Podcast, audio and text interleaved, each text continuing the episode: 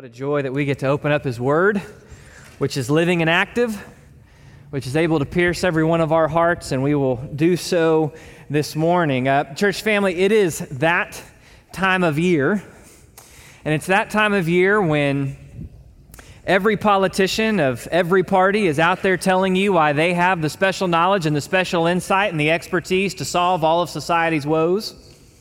It's that time of year when every sports writer and radio broadcaster and sports commentator on Monday morning tells you how they, with no athletic knowledge or expertise, can solve all of the problems for the Longhorns, Aggies, Cowboys, and on down the line. It's that time of that time of year seems to always be that time of year when you can pop on social media, and there are influencers of every kind who are telling you uh, why they know exactly how to fix the problems in your life, whether that be the problems of your baby not sleeping, or some kind of fitness goal, or some kind of business goal, or how to own 27 Airbnb properties and make a million dollars a month. And inevitably, it's always that time. If you've ever served or volunteered in a ministry, there's always one person somewhere along the line who has never darkened the doors of your ministry or your grow group or anything, but who, when they see you, can tell you with expert knowledge and wisdom everything you're doing wrong and how to fix it. And it leads us to this question, church family who, who among us is wise? Who among us is wise? And, and how do we know if a person is wise? What is the criteria in which we, we look at a person, we hear what they say, we see what they do, and we evaluate and go, that person is wise?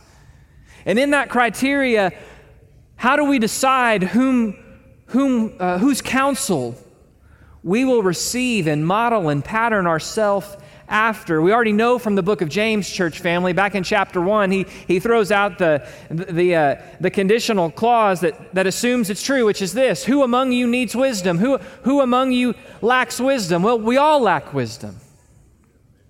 We have a desperate need for wisdom. We have a desperate, desperate need for wisdom if we are going to live and move and breathe as the people of God in the midst of a world that is set opposed to our King, opposed to our God. And this has been at the heart as we've walked through James. James is deeply concerned that the people of God live out their faith rightly, that there is a genuine faith, a real faith, that as they face hardships, trials, temptation, and suffering, which they are facing, and as the circumstances are ripe for them to fall short of faithfulness, he is concerned that they walk rightly. And so he unpacks and centers in three themes. We've seen uh, several weeks past, we've seen the aspects of prosperity and poverty and, and, partiality. We've, we, we came into the second of the three themes this week's, uh, last week, speech and wisdom. Last week, he focuses hard on speech, on the power of the tongue, on the, on the fury and the danger of the uncontrolled tongue. And almost abruptly, he then turns, turns his focus to wisdom. So I invite you, church family, if you've got your Bible, to open with me to the book of James. If you don't have a Bible, or uh, you, you, can take the Pew Bible in the back of this, the pew in front of you, and the, the uh, page numbers on the screen. But turn with me, church family, James chapter 3, verse 13. Who among you is wise and understanding? Let him show his, by his good behavior, his deeds in the gentleness of wisdom. Here's what he says He says, Church family, who among you thinks you're actually smarter than a fifth grader? He says, Who thinks you're wise? Who thinks that you possess the, the, the knowledge the knowledge of truth the knowledge of god applied rightly into everyday practical living. Who among you thinks that you have understanding which is which is a word we translate understanding but that greek word's only used there in the new testament? And it's the idea of someone who is an expert in their craft, an expert in their field of study. So he says, Who among you thinks that you have high, lofty, wise knowledge and are an expert in applying it? Who among you thinks you're that person? And he lays down the challenge. Whoever among you thinks you're that person, look what he says let him show. Or, or maybe translated a different way, that person must show, prove it. So you think you're smarter than a fifth grader? Prove it. So you think you're wise and understanding? prove it. It's a, it's a verb. It's, it's a verb in the, in, in, the aorist imperative, which is the strongest, most urgent way to give a command in the Greek language. It's not just a suggestion. Hey, you think you're wise? Well, maybe you should show it. No, you think you're wise? Prove it now. Show it. Demonstrate it. Carry it out. And look how he says, prove it.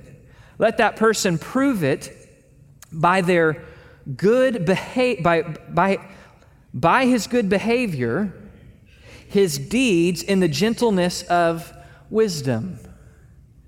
So he says, by his good behavior, it's two terms. Good, describing something which is attractive, which is beautiful. Not attractive in the sense of you're trying to do something to just be a people pleaser, but something that, that, that, that is you're drawn to, something that is winsome, good, something that actually lives up to the high level it's called to.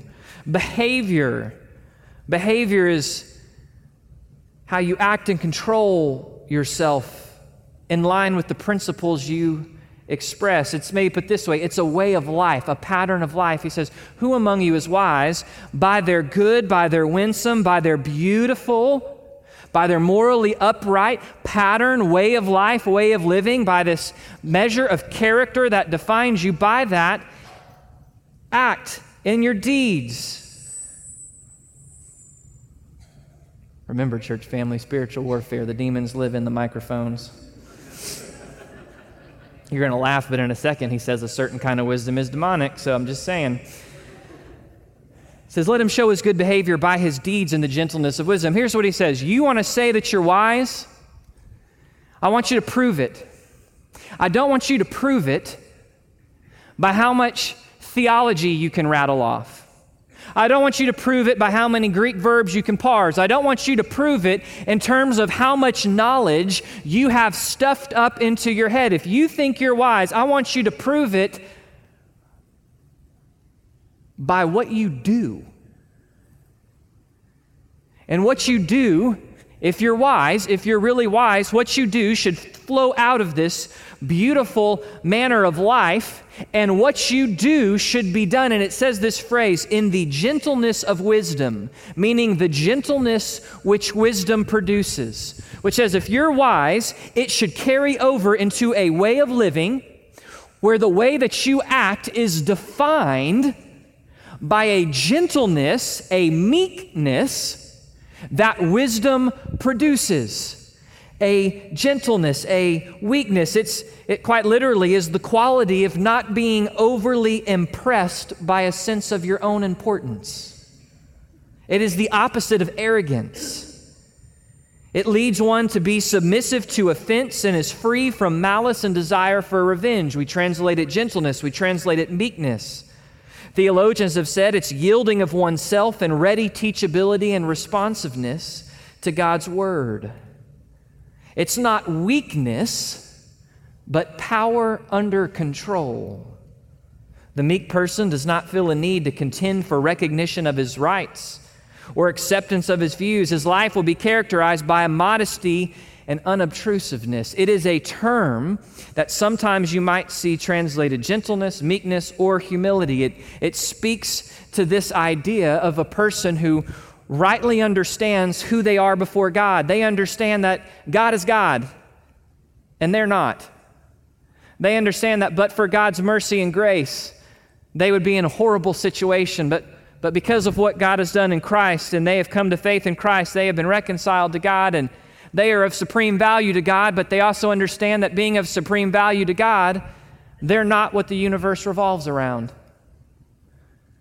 And so when others come against them, Rather than going eye for eye, they turn the other cheek. When someone says, Give me your coat, they give them two. When someone says, Walk a mile, they go two. It speaks to this pattern of life. It is a term that was despised in the first century. It was viewed by the Romans as, as something of weakness, but it is commanded all throughout Scripture of the believer. In Second Corinthians, when Paul is experiencing the church in Corinth, they are taking pot shots at his character, at his calling. They are attacking him. And he, when he begins his defense, he says, Let me respond to you in meekness. It's a fruit of the Spirit love, joy, peace, patience, kindness, goodness, gentleness. It's what those chosen of God believers must clothe themselves. Colossians 3, Ephesians 4 says, as we diligently seek to preserve the unity of the Spirit, it's how we are to treat one another. Galatians 6 tells us when a, when a brother or sister falls into sin and there is repentance, it is in gentleness and meekness that we are to restore them to fellowship in the body. It's demanded of us, it is the product of wisdom. A church family, don't miss what is being said here. If you want to go, Pastor, what's the point of the whole sermon? Well, James, James makes it really easy because verse 13 is the point of the whole sermon. The point of the sermon is this if, if you say you have wisdom, if you say you are one who possesses wisdom, then it better be lived out in a lifestyle of action. One. And that action better be marked by that which wisdom actually produces gentleness, meekness, humility. If you say you're wise, it means there better be action to back it up. And we need to understand that, church family. There's a danger. We can think, oh, we are, we are wise. I'm a mature believer. I know all the omni statements about Jesus and how to pronounce them correctly. I'm a mature believer. I can fully unpack and explain for you the mystery of Jesus being fully God and fully man. Ah, I'm a mature believer. I know all of these things. I'm a mature believer. I have read the Bible cover to cover, but understand, church family, what he says about wisdom is wisdom is not merely about knowledge. Now, it includes knowledge, because you can't do what's right without knowledge. But it's possible to be puffed up with knowledge that leads to no tangible action. And wisdom is not possessing a bunch of knowledge. Wisdom is not simply having a perfect orthodox theology, correct theology. It's having correct theology that leads to a correct lifestyle. That's what wisdom is. And this correct lifestyle is marked by meekness, is marked by humility is marked by a recognition that it's not all about me. It means if we live as a, as a wise local body of Christ, if we live wisely as the family of God, it means that we are all walking in, we are all coming together as the local church this morning, understanding it's not about me. It's not about if I learned some amazing new truth. It's not about if we sang the song we hoped I sang. It's not about if. It's not about me. Because it's all about Him. And wisdom is not concerned with the things of me, it's concerned with the things of, of Him. And James is going to go here in a little bit and fully flesh that out. But right now, what, what we simply need to see is if we think we are truly wise, there must be action. And that action must be humble, meek, gentle. The reason he specifies this is because there's a way of acting where you can stand for the right thing, where you can even be in line and speak the correct things, but driven by self that it's far too easy to go, wow, look at that wise person. You say, what do you mean? Well, look, look with me. We're going to see the character and the consequences of worldly wisdom. Look at verse 14, church family. But if you have bitter jealousy and selfish ambition in your heart, do not be arrogant and so lie against the truth. This wisdom is not that which comes down from above, but is earthly, natural, demonic. For while jealousy and selfish ambition exist, there is disorder, chaos, instability, and every evil thing. Here's what he says. So, so, you, so you think, you, think you're, you have wisdom. You think you have God's wisdom, but if you find amongst yourself, he says, bitter jealousy. It's, it's two terms locked in, and the term for jealousy is, is actually the term that the Greek term that we get the English word zeal from, meaning to be zealous, to be passionate. It's, it's a term that has both a positive idea, to be zealous and passionate about something, or a term that can have a negative connotation, meaning to have envy or resentment. When it's connected with the word for bitter, that which proceeds from a great hostility or animosity, what it's describing is it is describing a passionate, a strong sense of emotion in a person that is resentful, envious of what another has that they don't. And then selfish ambition is a term that Aristotle coined, and he used it to describe politicians who seek office of power for personal gain by unfair means. He says, so where these things exist, where there is a strong uh, sense of resentment, where there is selfish ambition, where there is the seeking of self, uh, uh self promotion, where there is the seeking of, of self status, where there is the seeking of self, where there is the seeking of self in your heart, and you say, I am wise, cut it out when he says, do not be arrogant or do not boast and so and do not lie against the truth. Both both do not boast and do not lie. Both of those are, are commands. He says, So you think you're wise? But, but look at the actions in your life. You have in your heart, in your heart, there is, there is bitter jealousy. In your heart, there is selfish ambition. In your heart, these things are driving. These things are moving. These things are shaping you. These things are informing your actions. So stop being arrogant. Stop boasting. Stop lying. Stop claiming you are living with the wisdom of God. Cut it out. That's what he's saying. And you go, well, well Pastor, those, those, are, those are those are strong terms. They are strong terms. Well, where, where might those, where might those exist? Well, one, notice this. It says, where bitter jealousy and selfish ambition in your heart. It's an important little phrase that tells us two things. One, when you and I are acting out of bitter jealousy and selfish ambition, it is not because of the circumstances around us demanding it, it's coming from inside our own heart. And that's key. Because if we face a situation like these early believers do, where there is injustice, where there is suffering, where they are, where they are experiencing hardship, where circumstances externally are wrong, there's going to be a temptation towards bitter jealousy strong, passionate dislike of others to selfish ambition, looking out for me, myself, and I, there's going to be a temptation there, and we need to understand that acting out on that temptation, it is not justifiable because the world around us is being horrible to us. It is coming internally from our heart. It also means this, secondly, if it's in our heart, it doesn't mean that we have to demonstrate it all loudly externally. Remember, action in Scripture is external, it's also internal. So you may go, ah, I'm not. I don't think anybody, if we went to my grow group and said, hey, describe for me this person, would you describe this person as bitterly jealous and selfishly ambitious? No. Because most of us, if we have enough social sense, would never demonstrate those things outwardly in strong ways. But internally, Internally, do you get frustrated when this person is given recognition and status and not you? Maybe because you dislike this person. Or may not be because you dislike this person, it may just be because this person's not you and you want that pleasure. Do you internally ever take action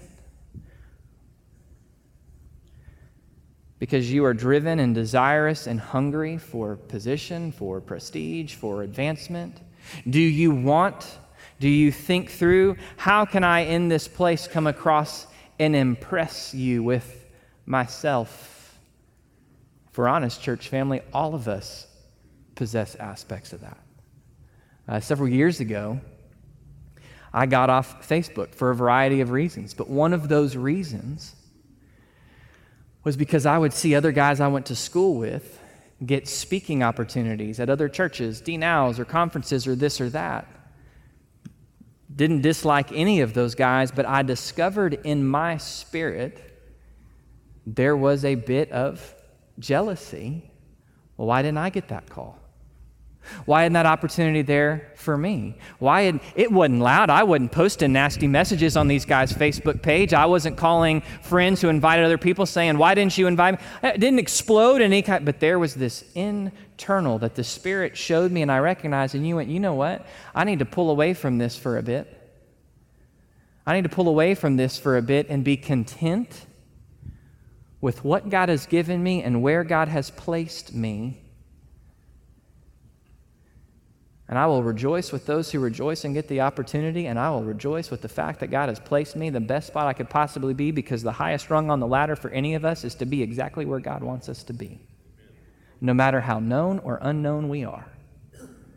Church family, it can exist in the heart in a variety of places. And he says, listen, this wisdom, and this is, it's not in your Bible because they, they didn't use sarcastic quotation marks in the Greek New Testament. But when he says this wisdom, it doesn't mean it's actually wisdom. He means this wisdom, this, this wisdom, this way of acting that someone would give, it's not from above. It's not the wisdom which is a gift from God. Real wisdom is a gift from God.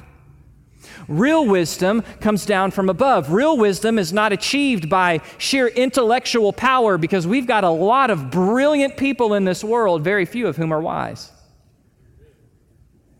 And we've got brothers and sisters in Christ who never had beyond a third grade education who are more wise than any of us in this room because of the manner in which their knowledge of God impacts the faithfulness of their lives.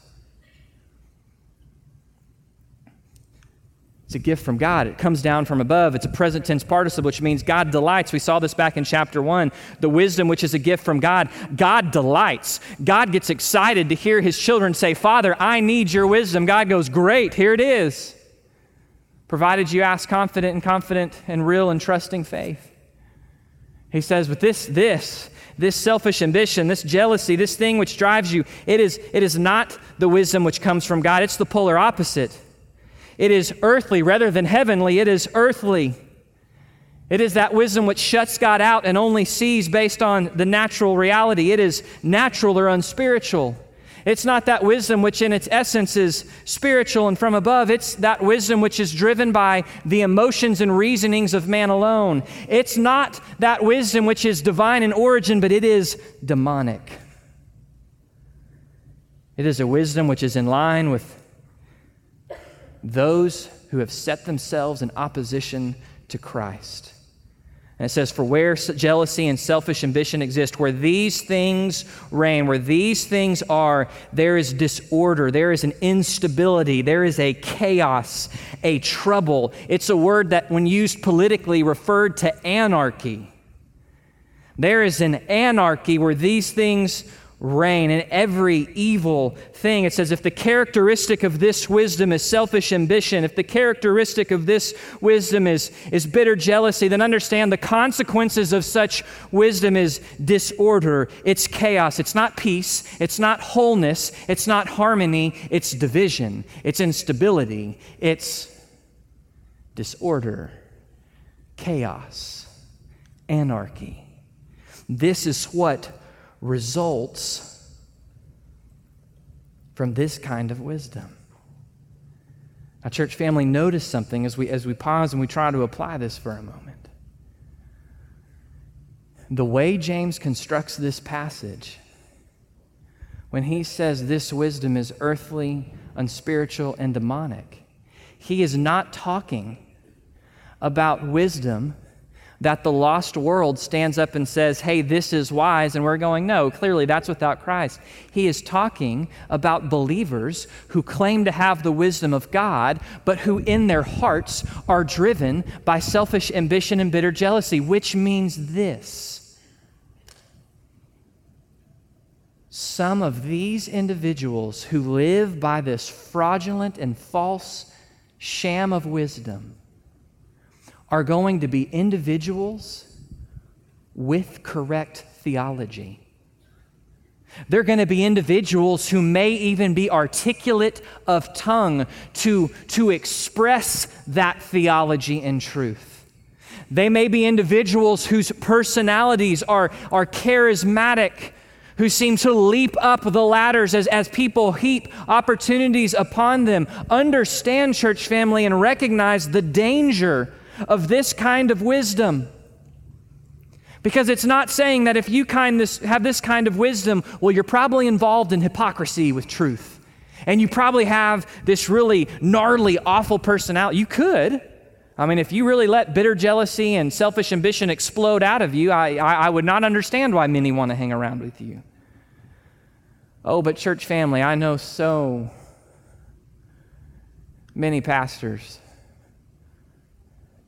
There are many stories and I'm not picking on pastors because pastors aren't the only ones who struggle with it, but there are many stories of pastors who can get up and preach what you would say he preached the heavens down, but in whose hearts they are threatened by other staff members on their staff who are also smart and can preach, who in their hearts are taking every opportunity to speak at those conferences because of what it will stack up and where it will get them, who in their hearts pursue positions of leadership not for how they can serve, but for what they can ultimately get out of it. And just like there are many pastors that way, there are many church people that way. And so, church family, part of what, if we're going to apply this, we have got to recognize where bitter jealousy, where selfish ambition exists in our hearts. And we've got to stop boasting. We've got to stop looking at those who live in such ways, some who may be in seemingly incredibly effective leaders, and go, that person, wow, what a wise person. Scripture's clear. A person who is driven by bitter jealousy and selfish ambition are being arrogant and a liar to claim that they have the wisdom of God driving their life. So, church family, we've got to recognize where, where are we prone to create cliques? Where are we prone to show partiality? Where, after we've been rightfully hurt, are we prone to feel that bitter jealousy towards the person who hurt us? Where, where, where are we prone in our homes? I mowed the lawn, did the dishes, took out all the trash, and my spouse didn't say thank you. And we laugh, but bitter jealousy can creep in. Resentment. You didn't show me the appreciation that I deserve. Wait a minute, that's not meekness, which says, yeah, it would have been nice to hear a thank you, but it's not about me. Where do these things come out on social media? How, how, do, how do we do these things? Understand where these things exist, church family, where these things exist in our heart, there is chaos. It means if you possess these things in your heart, if God touches you and goes, uh, brother sister, if he looks, if he comes to you and says, child, look, here's where some bitter jealousy in your heart is, understand, in your heart there will be chaos. There will be disorder. There will be instability in your heart.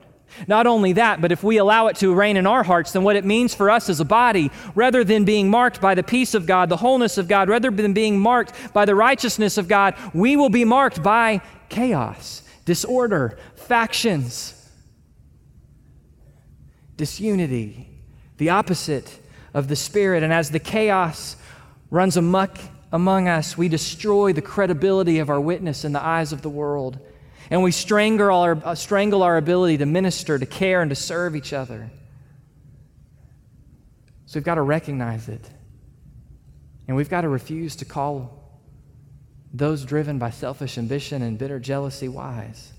May mean that we have to be discerning, and some leaders we once thought were great may not be so great in our eyes. Listen, church family, there is a unwise and wrong way to stand for the right thing. We are ambassadors of heaven here to witness to a watching world. We need to stand for truth, but we need to stand for truth in the way that God's wisdom would call us to stand. Which is where James goes now. Look with me, verse 17. We've seen the characteristics and the consequences of fraudulent wisdom, but now we see the characteristics and the, the consequences, the fruit of heavenly wisdom. But the wisdom from above, wisdom from heaven, is first pure, then peaceable, gentle, reasonable, full of mercy and good fruits, unwavering, without hypocrisy. And the seed whose fruit is righteousness is sown in peace by those who make peace. He says, Here's what you want to know. He's already said, if you think you're wise, don't tell me how much you know. Show me what you know by your action. And that action better be marked by the meekness, the gentleness, the humility that wisdom produces. Well, well what, does that, what does that look like further down? Well, well, he tells us here's what that looks like. Here's what the characteristic is. First, it's pure. And purity has, has two ideas here. One is it, it possesses no faults, it, it's pure. It's been made pure by Christ. It's pure, it's without fault, without blemish. But it also speaks of this it's pure, meaning that it is undivided. There is in this wisdom no test of loyalty. Where on one hand we say we're loyal to Christ, but on another hand we're loyal to this, we're loyal to this, we're loyal to this, we're loyal to this.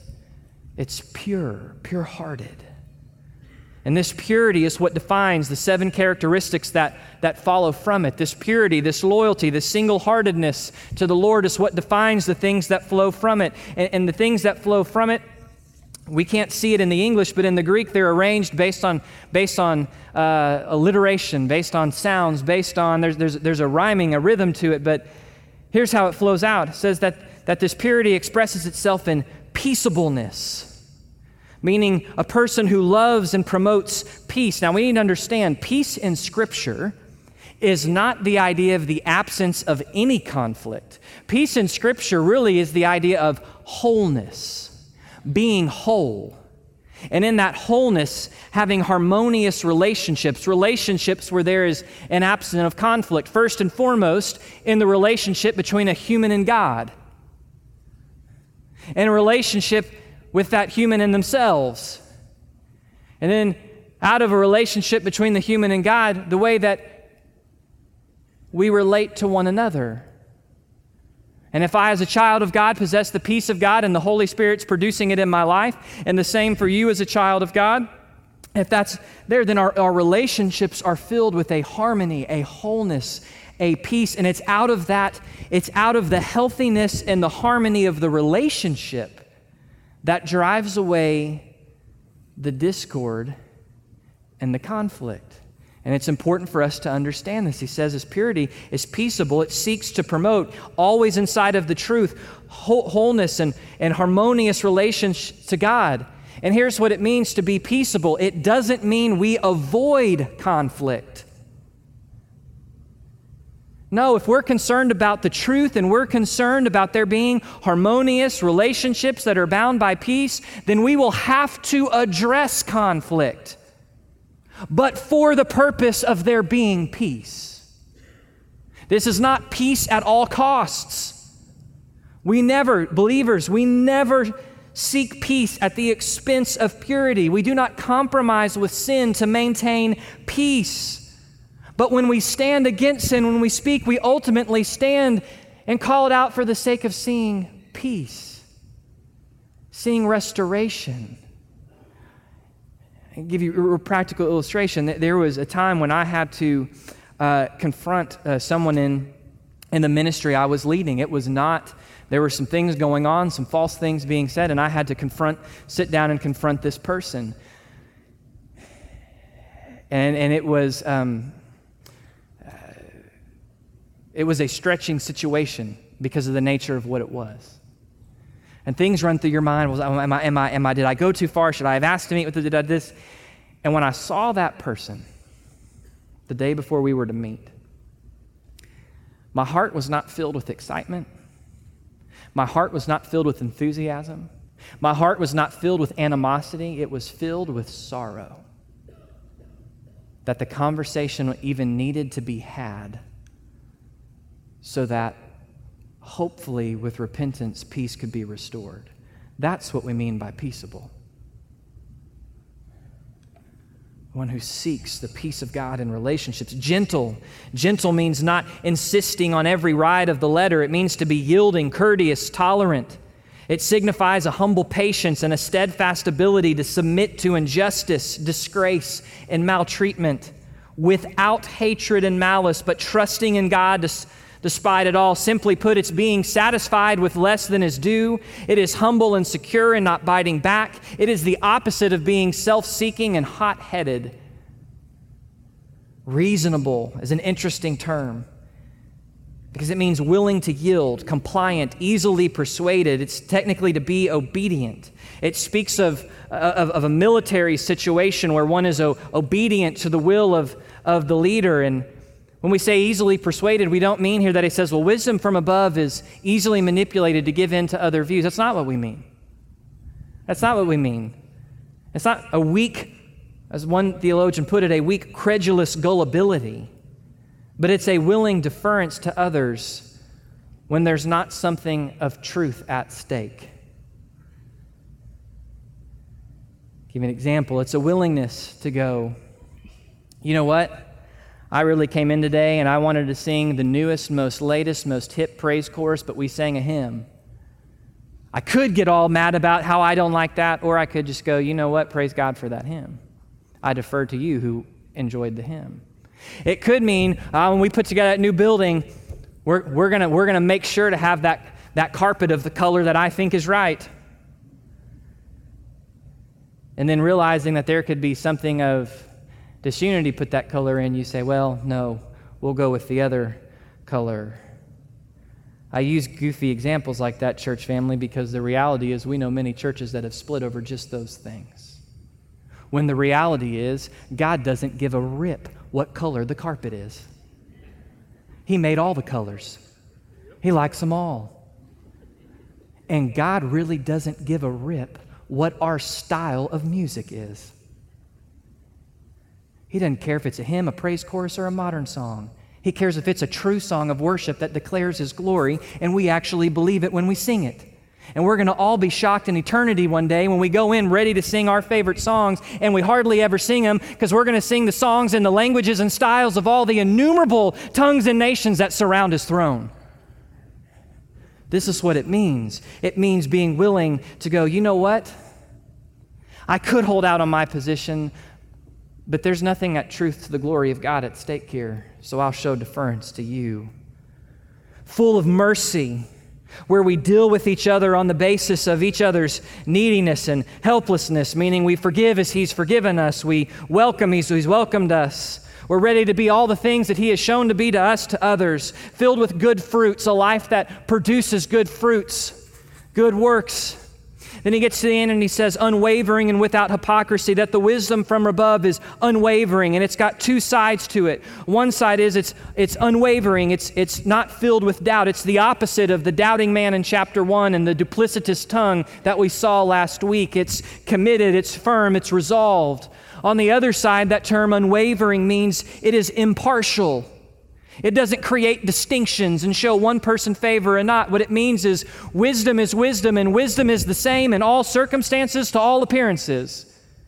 It doesn't change here or change there or move this based on circumstances or who is being related to. It says without hypocrisy, meaning sincere, literally not playing a part, without pretense. It means not wearing a mask. What you see is what you get. The wisdom from above, church family, it is pure, and in that purity, it seeks peace. It doesn't seek what it's due, but is even willing to be mistreated, but in order to not insist on every right of the letter, it's, it's willing to show deference, reasonable. It's full of mercy and good fruits. It's a firm commitment of mind and heart. And the lifestyle it preaches, it actually matches in living out. Church family, understand the wisdom that is of God, the wisdom that is from above, is marked by the things of God, not the things of man. The wisdom that is from above will not approve of self seeking. It, it, mean, it, it will mean not getting attention and credit. It will mean fighting for peace and harmony in the body. It will mean a willingness to take up another suggestion and preference. It'll mean rejecting partiality and wavering doubts. It will mean taking off the mask and living sincerely. It will mean being concerned with the things of God and how one may leave an impression for Christ as we live filled by the Spirit. It is a wisdom that when James tells us this is what it is, and as you think through each of those terms and how those might apply in the relationships in your life, it is a wisdom that from James's perspective, when it is lived out in the body of Christ, it will drive out selfish ambition. It will drive out bitter jealousy. It will drive out the disorder. It will drive out the chaos, and instead, in its place, it will sow and reap righteousness and peace. Did you catch that at the end, church family? This wisdom from above, the consequence of it, the seed whose fruit is righteousness, the fruit of righteousness, just simply a term for all that God wants to do in us and through us as individuals in a body. All that that is, all that that is, it is sown in peace. Meaning that that righteousness cannot exist in our midst. It will not be, you can plant the seed all day long, but it is not going to sprout if it's not being sown in peace. That righteousness in your homes, it's not going to sprout if it's not being sown in peace, in wholeness, in soundness, in seeking truth in relationships with God and each other. If that, if that seed is not sown inside of that peace, it will not produce. But if it's sown in that peace, the language there is it produces a harvest a harvest of righteousness that is both sown by peacemakers and experienced by peacemakers, by those who make peace. Church family, understand, James writes and he says, Who among you is wise? And before anyone can answer the question, he says, No, no, no. I don't want to hear everything you know. I want to see it. I want to see it tangibly lived out in action that is driven by a humble gentleness and meekness which wisdom alone produces.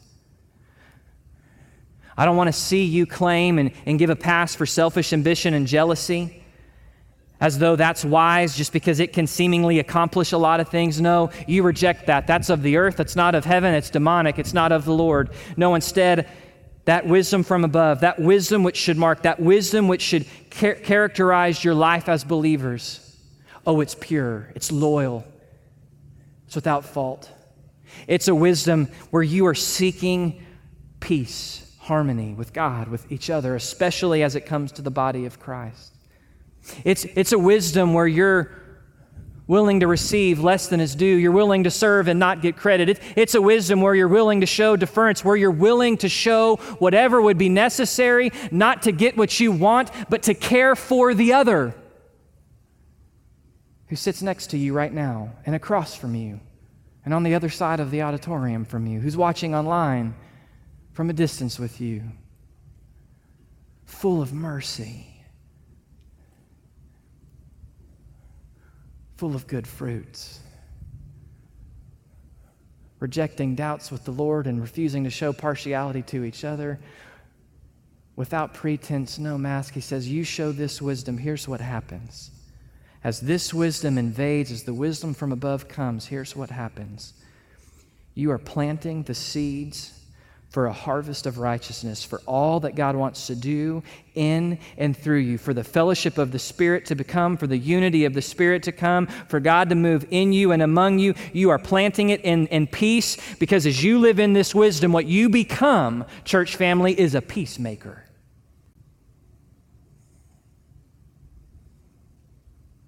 And then as that fruit of righteousness springs forth, that world outside these walls who watches us, they will see our good deeds. They will glorify our Father in heaven. They will hear the message of the gospel. They will see a church that is unified. They will see a church of people from all walks of life, of a variety of ethnicities and, and familial backgrounds. They will see a church who loves hymns and modern songs. They will see a church who will do sports cam, come up with every other thing that you want to see, but they will see a church that is marked by the peace of God. Meanwhile, the world they look around and see rages in anger and hostility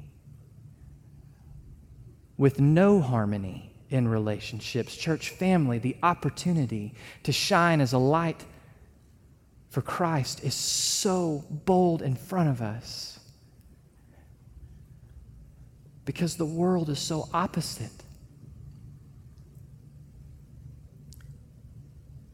But if we're not careful to be driven by heaven, by wisdom which is from above, we can claim the right things and stand for the right things, but do it in the wrong heart and fail to shine the light of peace and hope that God has called us to do. To the world, to our homes, with our spouses or kids, or maybe if you're single, your roommate, to family that doesn't live there, to our classes, to our jobs, to our athletic teams, to the parents of our kids on athletic teams or chess club or band or whatever it may be. So, church family, what will we be marked by? That which we call wisdom or that which God gives as wisdom? Let's pray. Father, thank you for your word.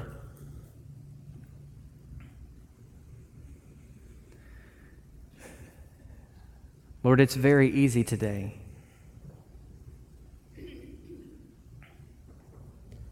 There is such hostility, especially where there is disagreement in our society today. Turn on a political debate, you don't see peaceableness. You don't see gentleness. You don't see reasonableness. You don't see mercy. Too often it's vitriol. Sometimes it's standing for the right thing in the wrong way. Sometimes, if we're honest, we're just using the right thing to promote an agenda. Sometimes it's the wrong thing to still promote an agenda. Lord, we see all of it. And it's too easy if we're not careful to be influenced by it and all of a sudden to call something wise that you say is nothing to do with your wisdom. So, Father, as we process this passage today, it's a loaded text. But as you ask us the question, who, who among you thinks you're wise? Holy Spirit, would we be sensitive to you to point out where we're not wise so that we can confess it? And then we can say, Lord, make us wise, knowing you delight to make us wise. Jesus, as we move into this time of invitation, you be pleased. We look to you. It's in your name I pray.